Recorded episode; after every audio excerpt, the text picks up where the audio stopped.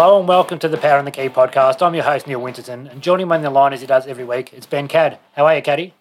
Evening, Winnow. Good to be back for another week to uh, yeah cover what's been a pretty interesting week in the NBA as we get closer and closer to the climax of the regular season. It certainly has been an interesting week, mate. Since we last spoke, and there's unfortunately been some some injuries and some retirements and stuff. So, so we'll jump into we'll start with the negative side of things, as we're very negative people, Caddy. So why not start with that? So a couple of days after we last spoke, we saw Jamal Murray go down with what uh, was diagnosed as a torn ACL, which will obviously knock him out for the remainder of the season. So Denver are now fourth in the West with a 36 and 20 uh, record.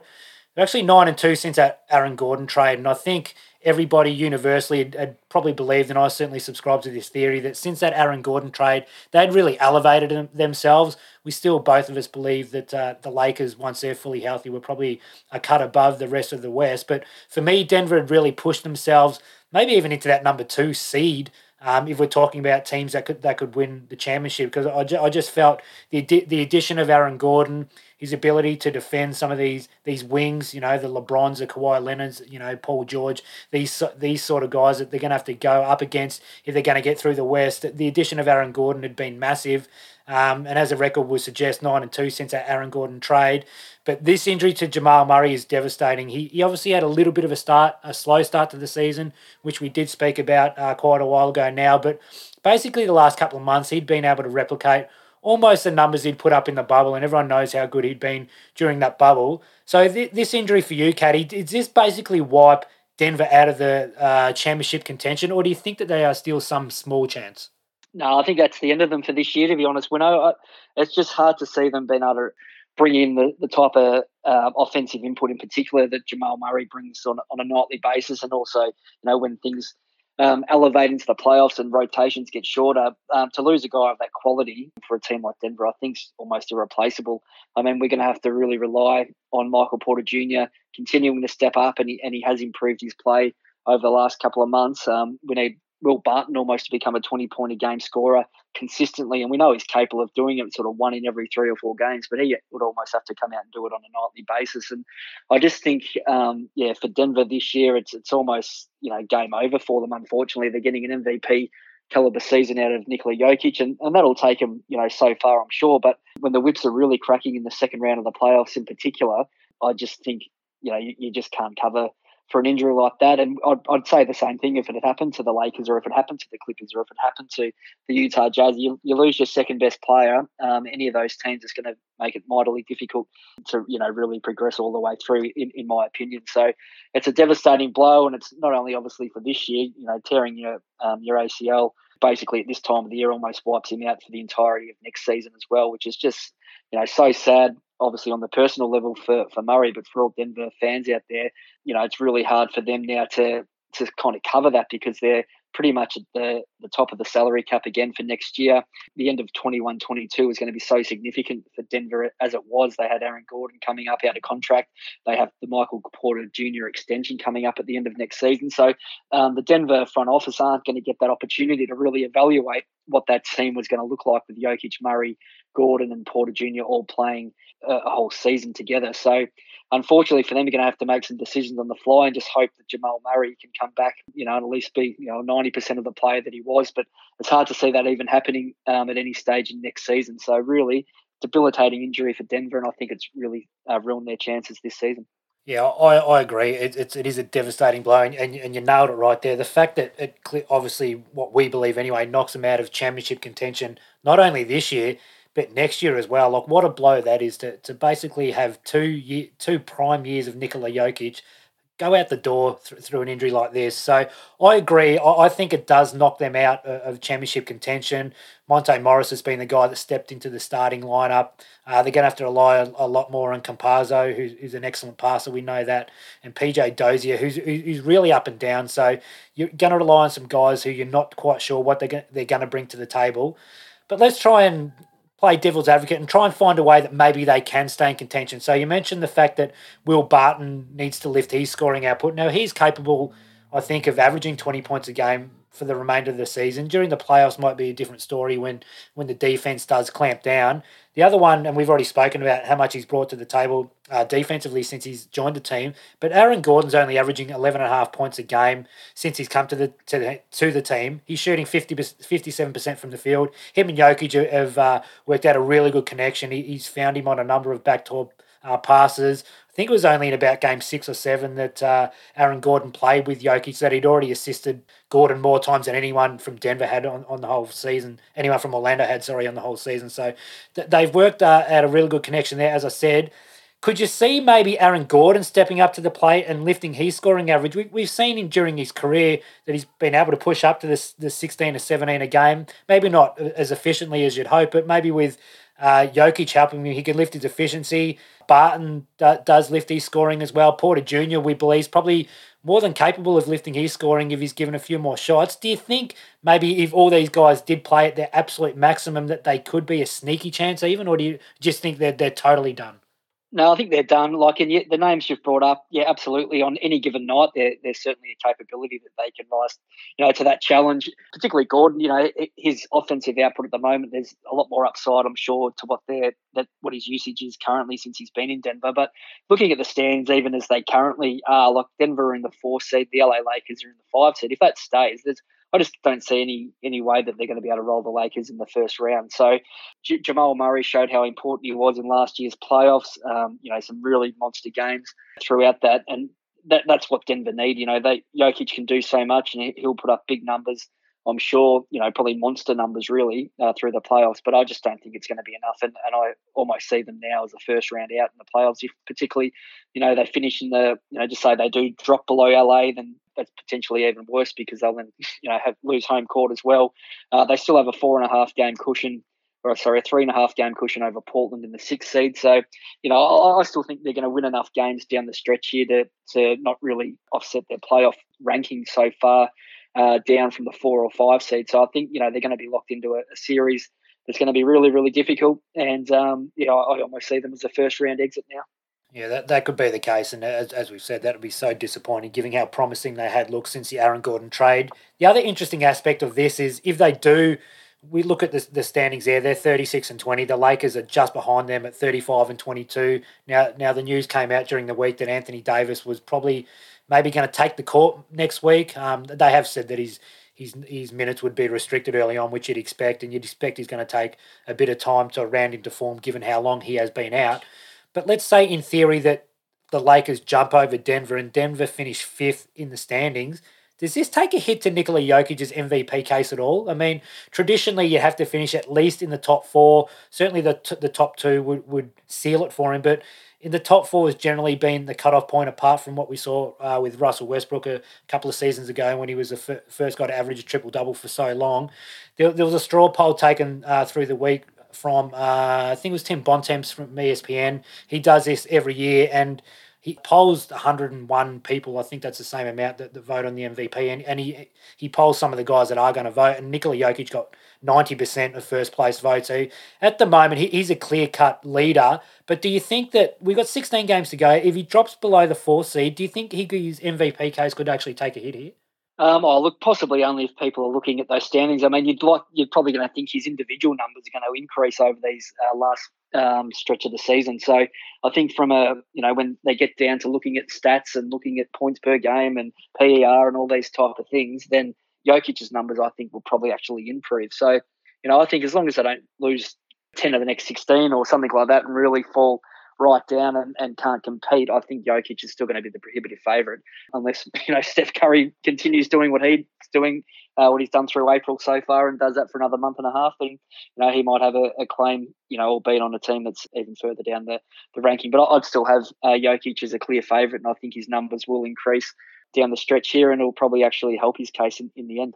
Yeah, you're right. It could if his numbers actually increase, and, and even if they do drop to the fifth seed, I agree. I, I would still be voting for him. It was actually a very heated uh, discussion on, on the uh, Brian Windhorst podcast uh, over the weekend. I don't know if you heard that one, Caddy, but if you haven't, ever listened to that. They got very fired up as Windhorst was adamant that uh, jo- Joel Embiid should be the MVP, and uh, his two guests, Bontemps and uh, Tim McMahon, were, were voting uh, strongly for Jokic. So the other thing we probably need to just touch on quickly is there's been a lot of complaints. We, we've seen so many stars be out injured this year, and the NBA were in a really difficult uh, situation in the off season. It was a shortened off season.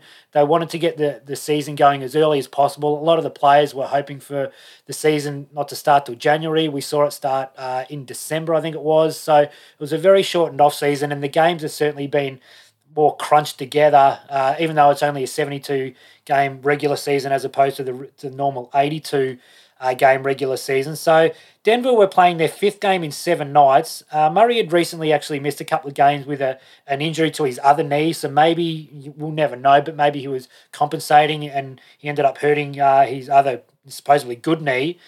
Uh, if you do look at the, the game, so the teams this year averaging uh, 3.6 games per week, which was up from 3.42 games per week. So not a huge increase, but since the All Star break, it's gone up to 3.75 games per week. So we've seen a lot of these uh, instances where teams are playing five and seven nights or three and four nights or whatever it may be.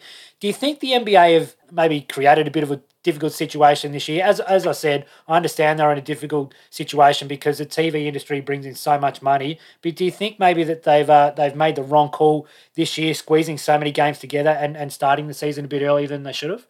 Yeah, look, they were on a hiding to nothing all the way through. Really, I mean, they had to get the game started because um, because of the money involved, and as much as I'm sure the players would have liked a, a longer break, the, the reality is that if they didn't start when they did the, the schedule would have been um, even shorter, and the, the money that they were going to be due to make obviously would have decreased as a result. So really, they they didn't really have a uh, much of a choice in them, both the uh, NBA front office and the players in the end, because you know the money talks and the bullshit walks. And as much as they, you know, I'm sure would, would have preferred a much longer off season and then you know have the games spaced out through this year.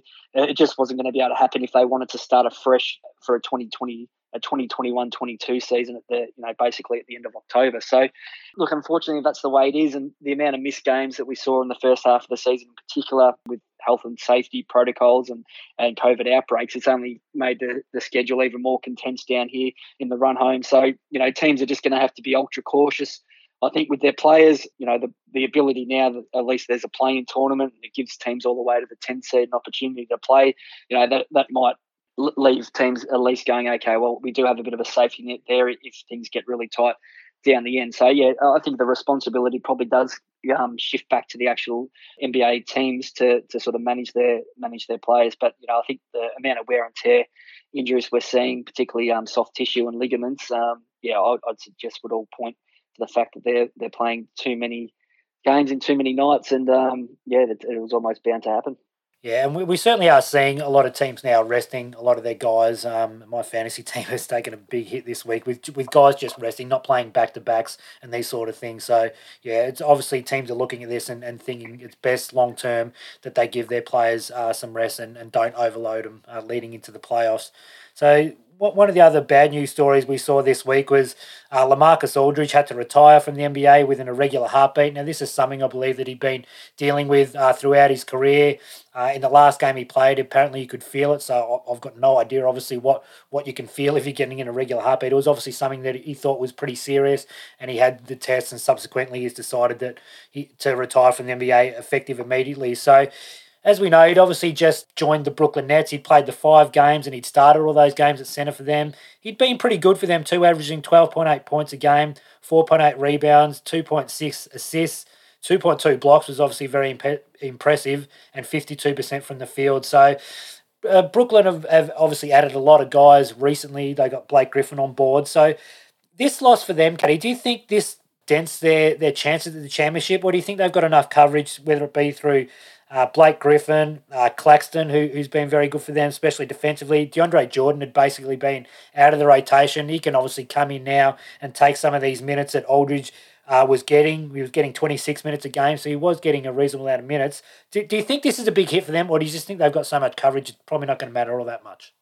No, I think it's just a blip on the radar for the Brooklyn Nets, to be honest. It was an absolute luxury, you know, that they were able to add a guy of his quality uh, to come in um, you know, when, when it did happen, we, you know, was, we almost were disappointed in the fact that he'd chosen Brooklyn because it, it felt like it was shifting the competitive advantage too far in their direction. But look, I think they've got enough in the big man department to, to fill that, fill those minutes. As you said, Jordan was basically out of the rotation. You know, he was playing serviceably um, at the start of the season. I really liked the way Claxton was playing, and, and I sort of um, dismayed at the fact, you know, this Aldridge signing, Griffin signing would have almost diminished his role, and it was a good opportunity um, while they did have such star power in the team to kind of balance the future as well and try and develop another player like Claxton in the meantime. So hopefully he can get some more opportunity, and you know it does open the door for Blake Griffin as well to to play a more significant role. So look, Brooklyn's you know they've been unbelievably you know successful really this season with the amount of um, disruption they've had uh, to their roster with Durant obviously missing so many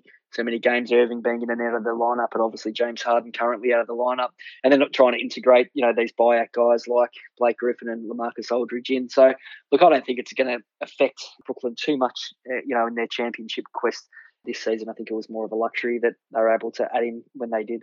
Yeah, I agree. I think they've they've got more than enough coverage at the centre position with, with those guys that, that I mentioned earlier. So the thing you see when guys retire, and especially guys of Aldridge's caliber, is straight away people start talking. Is, should be should he be a Hall of Famer? So I'll just run through Aldridge's accolades. So he played 15 seasons. His career averages are 19.4 points a game, 8.2 rebounds, two assists, and a block, and shot 49% from the field. Uh, he was he was a seven time All Star in the West, which is which is obviously a very good achievement given that some of the guys he had uh, he was competing with for those those spots on a forward roster for the West. He's a five time All NBA player. Uh, he made the second team twice and the third team three times. He finished top ten in MVP three times. Um, interestingly, the stat that came out after he retired was only 20 other players have recorded as many points and rebounds as him, and all of those guys are subsequently in the Hall of Fame. Basketball Reference, if you go to the, the bottom of their page, have, have a Hall of Fame probability for every player. They have Lamarcus Aldridge at 50.9, so basically a real borderline case. For you, Caddy, do you think he should be an MVP, uh, sorry, a, a Hall of Famer, or is he just one of those guys that was obviously a very, very good player, but probably wasn't, didn't have the highs that you'd expect someone to have to get in the Hall of Fame?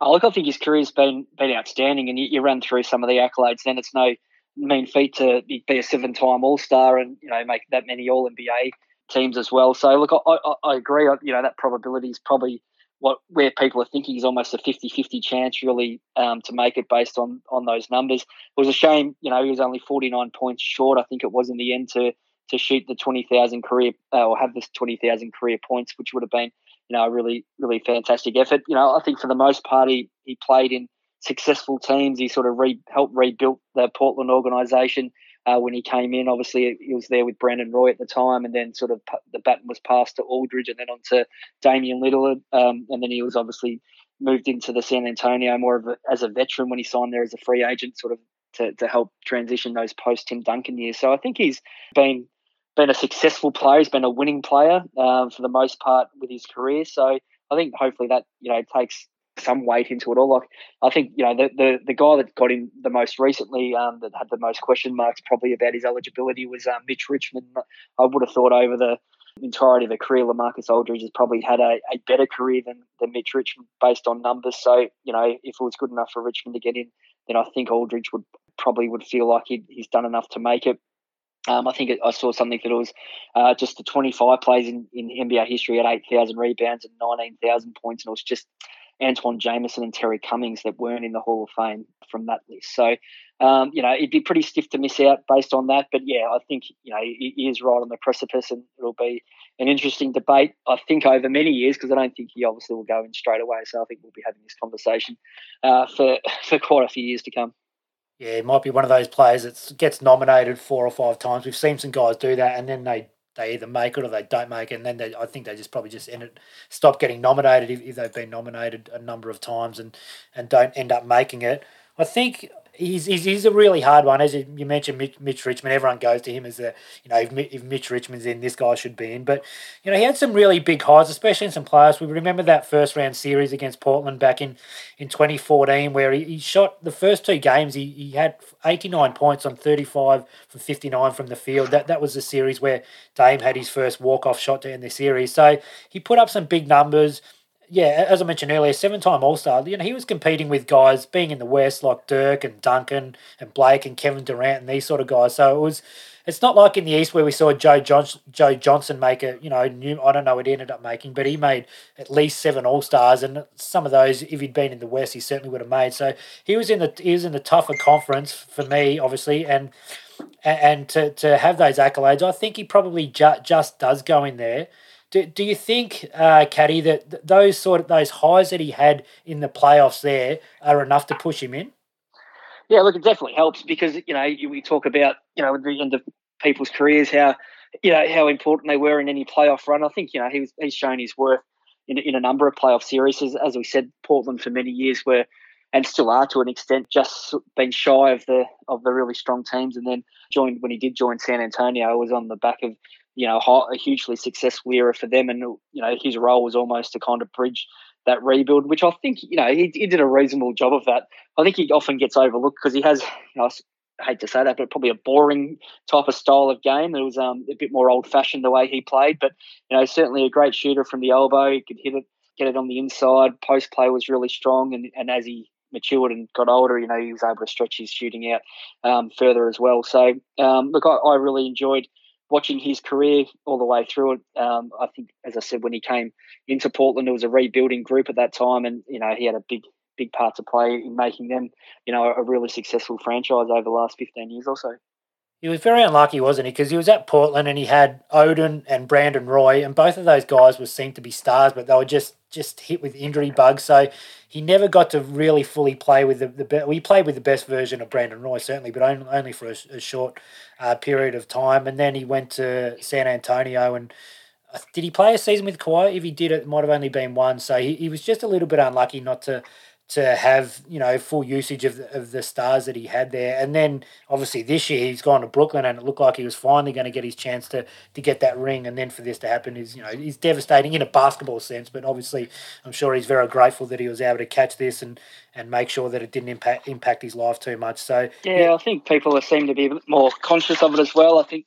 Chris Bosh was obviously the really high profile player that his career was cut short because of that irregular heartbeat. And I think it, it obviously has put more players on notice, and you know they're a lot more conscious of it. You know, not not unlike concussion in the NFL and the AFL that we're seeing more um, people thinking about it and being proactive when when something comes up. So you know, credit to him to acknowledge it and you know put his future and family and uh, the next 50 years of his life in front of the, this championship chase that he was about to embark on. Yeah, no doubt. We say it was it was a tough decision, but it probably wasn't in the end. Obviously, quality of life is much more important than, than chasing a title. So, one of the other guys who, who's expected to miss quite a bit of time is Zach LaVine from your Chicago Bulls cat. He's expected to be out 10 to 14 j- days due to the health and safety protocols. So Chicago had been on a five game losing streak until they beat Cleveland today, which you, you would hope that if you're going to push for that, that play-in tournament, that you can beat a team of Cleveland's caliber. So they're now 23 and 33, which is 11th, 11th in the East. Them, Washington, and Toronto are really tightly congested for, for that last spot in the play-in tournament. So since Vucevic has came uh, to Chicago with that big trade where they gave up Wendell Carter Jr., the 2021 first round pick and the 2023 first round pick, they've played 13 games. They're now four and nine.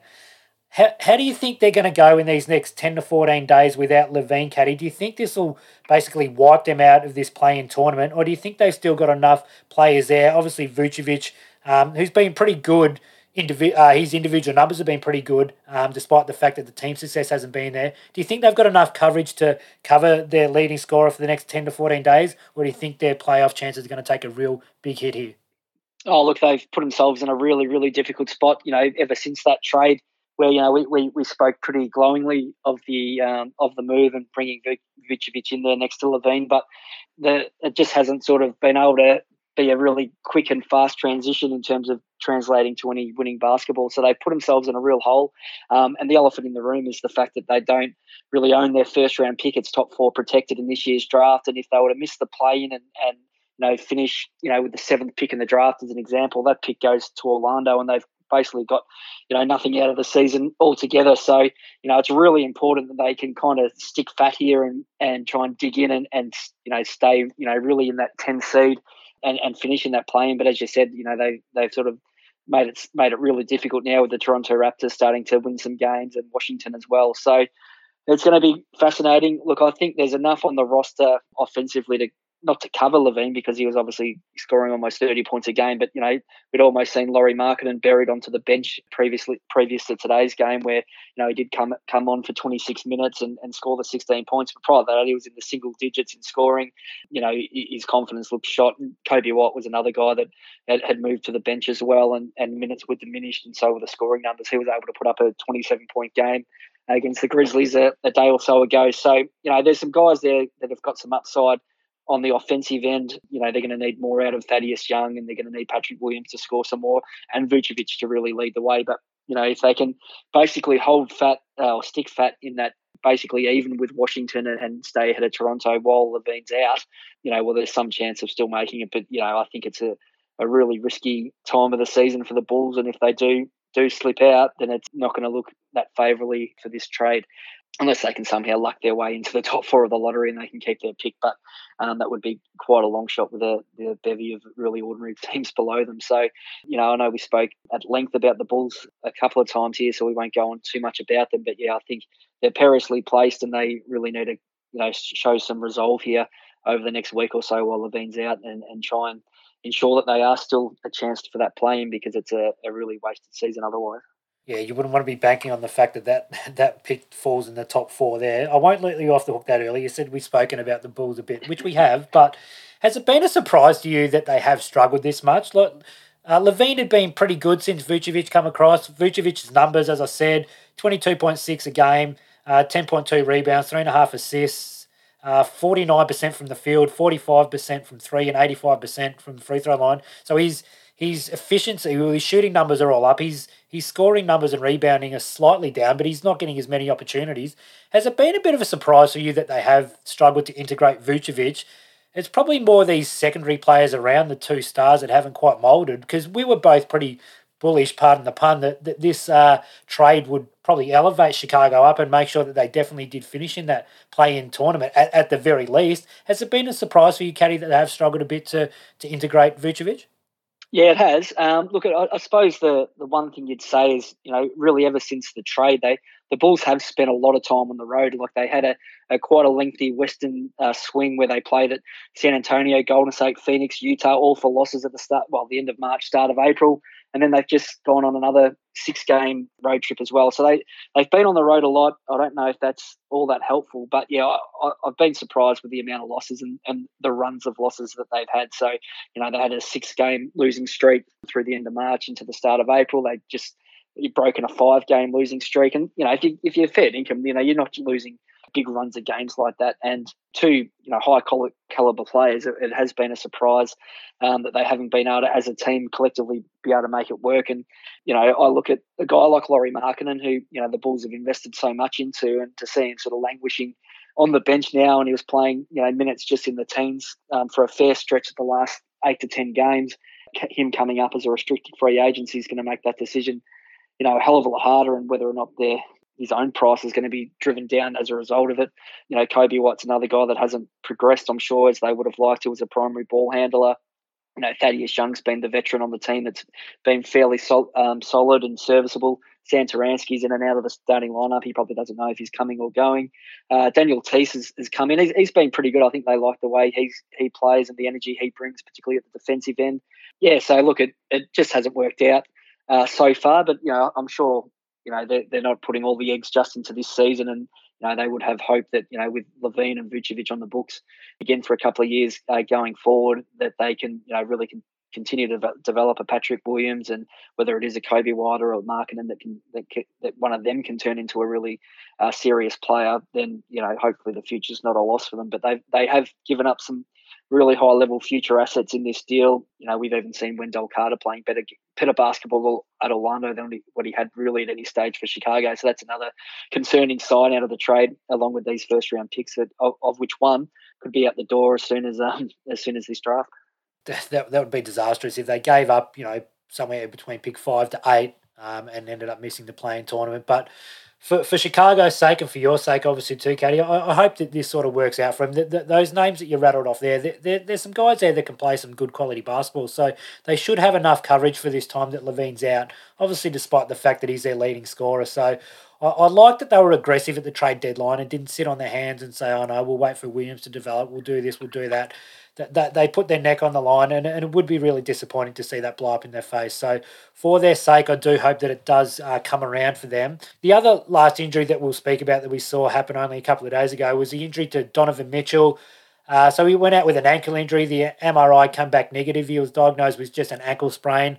Uh, it was announced, I think, early this morning that he'll be re-evaluated in a week. So he's obviously going to miss this week. They're going to re-evaluate re-evaluate him in another week. So you reckon he'd probably miss, let's say he misses another week after that, and, and it ends up sort of stretching out to, to six games. Now, he'd been outstanding for them since the All Star break. He was averaging just a, tick under 30 points a game since that All Star break.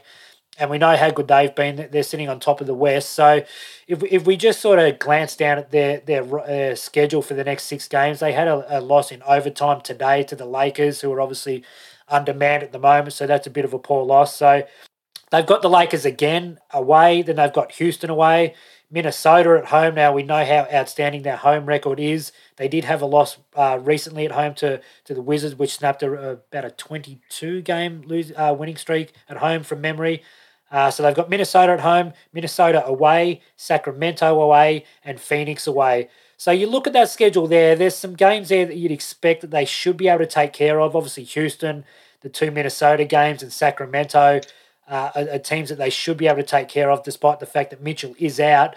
The Lakers, given that they just lost to them in overtime, is obviously a bit dicey, and the same with the Phoenix Suns. So when you look at the standings, they're 42 and 15. Phoenix are 40 and 16, so they've got that one and a half game buffer there. Do you think over these next six games, now we don't know how long he's going to be out, we'll just say it's six, it could be shorter, it could be longer.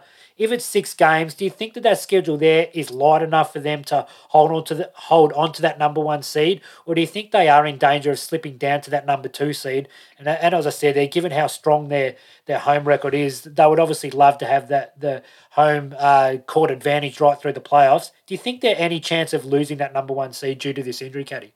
Uh, look, uh, hopefully not. I think they've you know played well enough all year to to you know really be able to say that they've been the best team, well, the best regular season team for the season. Um, oh, look, I think firstly that the Utah Jazz will be breathing a, a, massive sigh of relief that the injury is only a six game absence or or whatever it is, even if it's a you know a three or four week absence, that it wasn't anything more serious. Because I think when it first uh, happened, there was um, obviously great concern that it was a, a serious injury and it you know basically come right on the back of the Jamal Murray injury. And, you know, the last thing we want to see is, you know, these star players go down and, you know, in a sport like basketball with only, you know, five players on the court at any one time, you're losing, you know, any of your star players. It just basically kills kills your whole season, everything you may have spent years kind of building towards, as we've seen with Denver. So, look, I think the Utah Jazz would have been relieved that it wasn't anything more serious. Today wasn't ideal for them. They they sat um, Rudy Gobert as well today, um, along with Mike Conley and Derrick Favors, and they were still able to take the Lakers, obviously without LeBron and Anthony Davis, to overtime. But that would have been a game they would have liked to square away, I'm sure. However, you know they did have you know half of their players not playing. There was left to the likes of Ersan Ilyasova to uh, come out and shoot. I think he shot six three pointers and had 20 points on the night. So they were interesting really that deep. they did rest those guys, isn't it? Like you. It, but, I mean, we, we touched on it earlier. I mean, with the condensed schedule and the way it's been going, you know, we you'd hate to see them get to playing games and, and, and, get hurt, you know, just because of the, the schedule. So, you know, I think would they be sorry to cut you off? Would they have been better off resting them against a Houston with a, who they've got coming up, or even a you know one of those Minnesota games, even perhaps like the Lakers? Uh, uh, they're still been decent despite the fact that Davis and LeBron was out. Obviously, these guys know a lot more. Maybe Gobert was really sore, but uh, when you look at their schedule, you think maybe they could have been better off resting against one of those teams. Yeah, and it was an afternoon game as well. Whether or not or not that had anything to do with it, I'm not sure how that would work for them. Whether it was um, you know more obviously not as much time to rest in between games, being the afternoon slot that they just played in. But no, you're right. It would have been a, good for them, you know, to have that advantage over the Lakers and, and put a game like that away. But no, they, they held up pretty good with the players they had. So look, I think the Utah guys, you know, we've spoken about their depth really all year. Really rely on a guy like Clarkson to now take over the primary scoring and ball handling for the Jazz. He did that today um, in the game and, and you know shot a big three to to really get the game into overtime. So yeah, I think they've got enough coverage, and you, you mentioned that schedule to to really be able to come away with you know, if they get Mitchell back in the six games to to keep that buffer in the West, and you know, fingers crossed they can stay healthy all the way through and, and really see what they're capable of. You know, obviously last year not having Bogdanovich um, in the bubble, um, that wasn't their hot, uh, their team as a whole. So you know, you like to see everyone get a fair and even chance, and that's why as we mentioned earlier, it's so disappointing now with um with Denver, and you know we do hope the Lakers stars come back, and we hope even for Memphis that Jaren Jackson Jr. can come back at some point.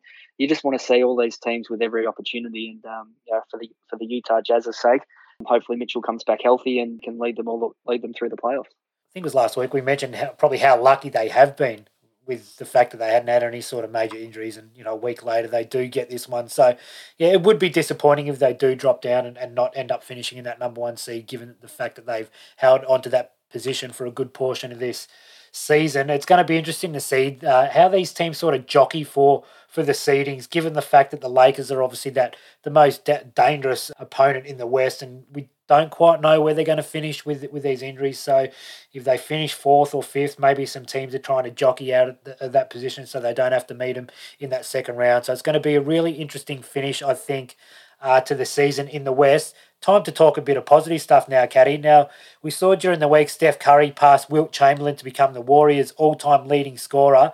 Now, he's been on an absolute tear of late. Now, we have spoken about Steph Curry a lot of lately but but we will talk about him again because the, the, love for Steph Curry between me and you uh, is in an abundance. So recently, the last month, he's been averaging just under 40 points a game, 6.4 rebounds, uh, 4.7 assists, uh, shooting 54, 48, 91 uh, splits from the field, and close to seven three pointers a game.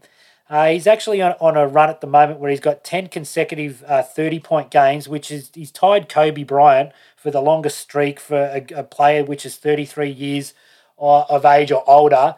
And also, remarkably, this week, he actually hit 10 three pointers or more three times uh, in a week, which means he's now done that 20 times for his career.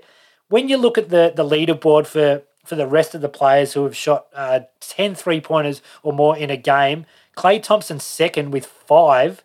Then there's James Harden with three, Damian Lillard with three, J.R. Smith with three, and Zach LaVine with two. So the fact that he's done it 20 times and three times just in this week alone is absolutely incredible uh, when you look at uh, what the other guys have done in the history of the NBA.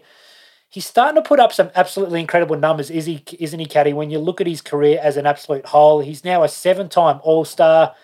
So he's 33 years of age. Let's say, God knows how much longer he's going to play for, but let's say he makes another four All Star appearances. He ends up with uh, uh being an 11 time All Star. He's made six All NBA teams at the moment. We'll give him another two or three there. So let's say he's an 11 time All Star, a nine or 10 time All NBA uh, winner.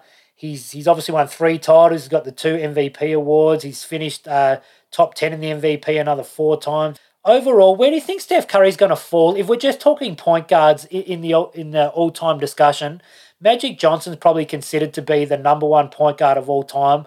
I can't imagine he's going to catch him, but when you start to look at some of these other guys, Oscar Robertson's considered to be probably the number two point guard of all time. He was a guy that was putting up a lot of triple doubles uh, back in the day. Then you've got guys like John Stockton, who's the all time leader in assists and steals. You've got Isiah Thomas, who was the, the heart and soul of the bad boy Pistons. Uh, back in the 90s. CP3 has obviously had a fantastic career. Steve Nash is a two time uh, MVP winner himself. We've got Jason Kidd. If we go home right back, we've got, you know, the Bob Cousy's and the Walt Fraziers. It's hard, obviously, for us to comment on guys like that. All we know is the stuff we've read about them.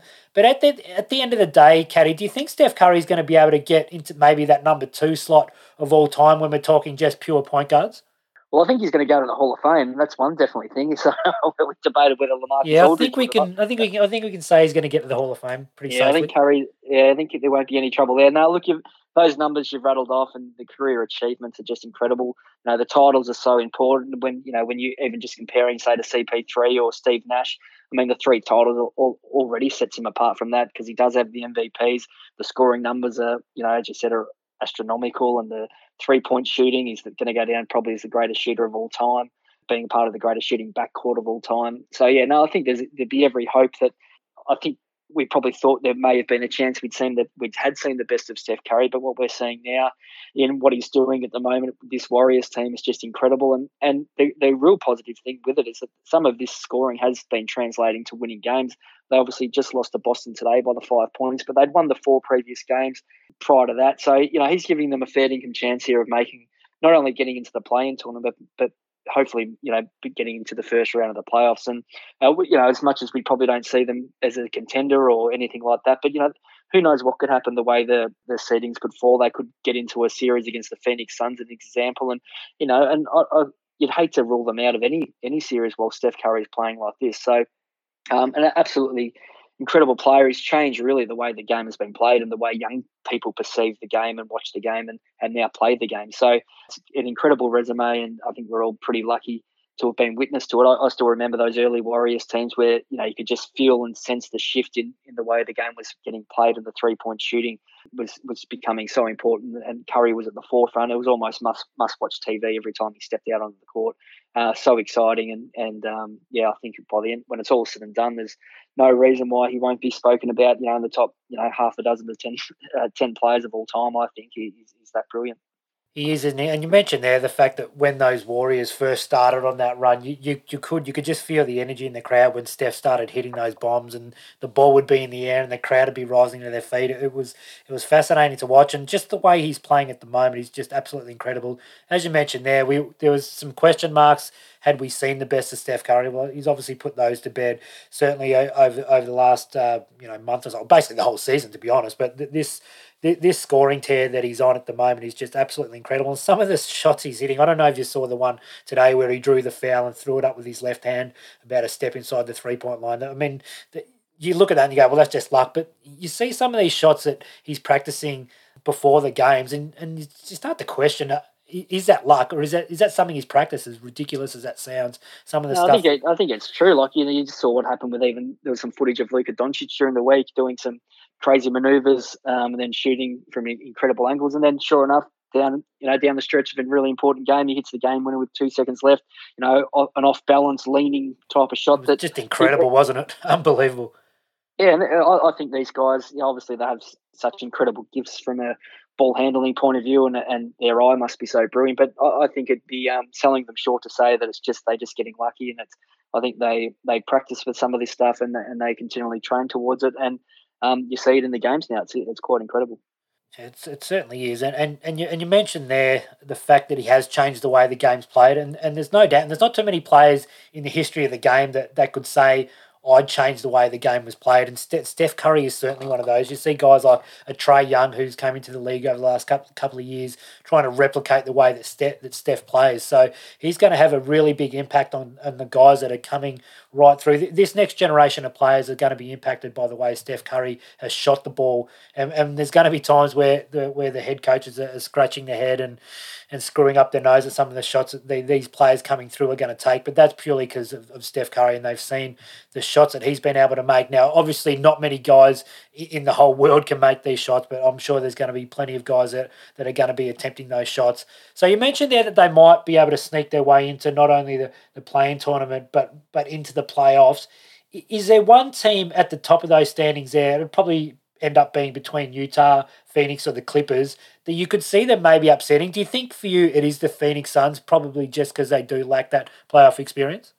Yeah, I think so. I think Phoenix is the the outlier there in, in that group. I mean, I can't see now, obviously, Denver with the Murray injury climbing into into that two or three seed where, you know, if Golden State do win their way through, that there'd be a potential to play them. So I think, yeah, if, if the Phoenix matchup somehow comes, whether it be a one versus eight or a two versus seven, and a Gold, Golden State on the other end of it, then you know that that'd be the only matchup I could foresee them you know being competitive in.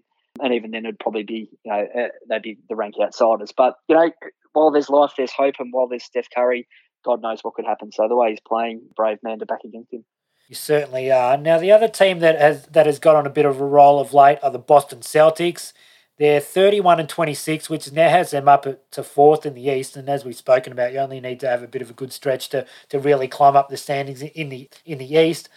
Uh, after their win today against Golden State, they're, they're 10 and 3 since since the trade, since they acquired Evan Fournier. Even though he's missed the last seven games, it, it seems to have solidified their rotation a little bit more.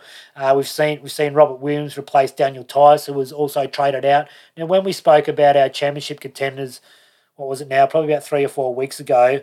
I had them in the if everything goes right uh, category, and I think you'd just basically wipe them out which was fair enough because I was basically only hanging on to the hope that uh, you know Tatum and Brown are obviously very good players, and if they if it all fell their way, that they could be a small chance. Now we've seen, as I said, there Williams replaced Theis. He's been he's been pretty good despite the fact that he's uh, undersized for a centre. He's a really good athlete.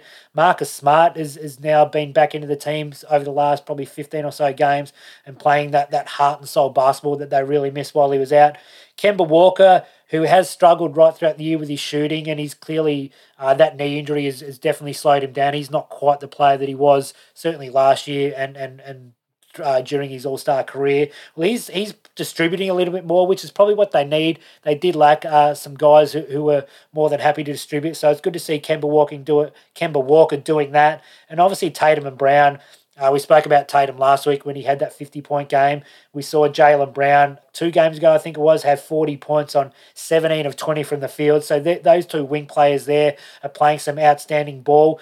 They've been really unlucky this year, Boston, so that's why it has been hard to get a real good grip on where they do sit. They've, they've actually lost the most games to the health and safety protocol protocols at just under 150 at the last time I checked that, and I think that was 20 more than the Orlando Magic, who were in second place. So as I said, they've been very unlucky with, with these these players missing a lot of games.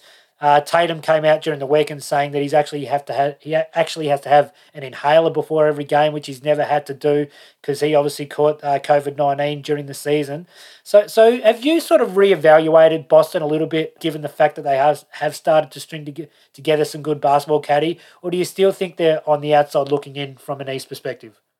Oh, look, I like the way that they've re- responded, and Tatum in particular. I mean, his play's been outstanding uh, here um, over the last couple of weeks. But you know, the the six game winning streak's important. It's you know probably put them into that position where we kind of expected them to to get to was the four.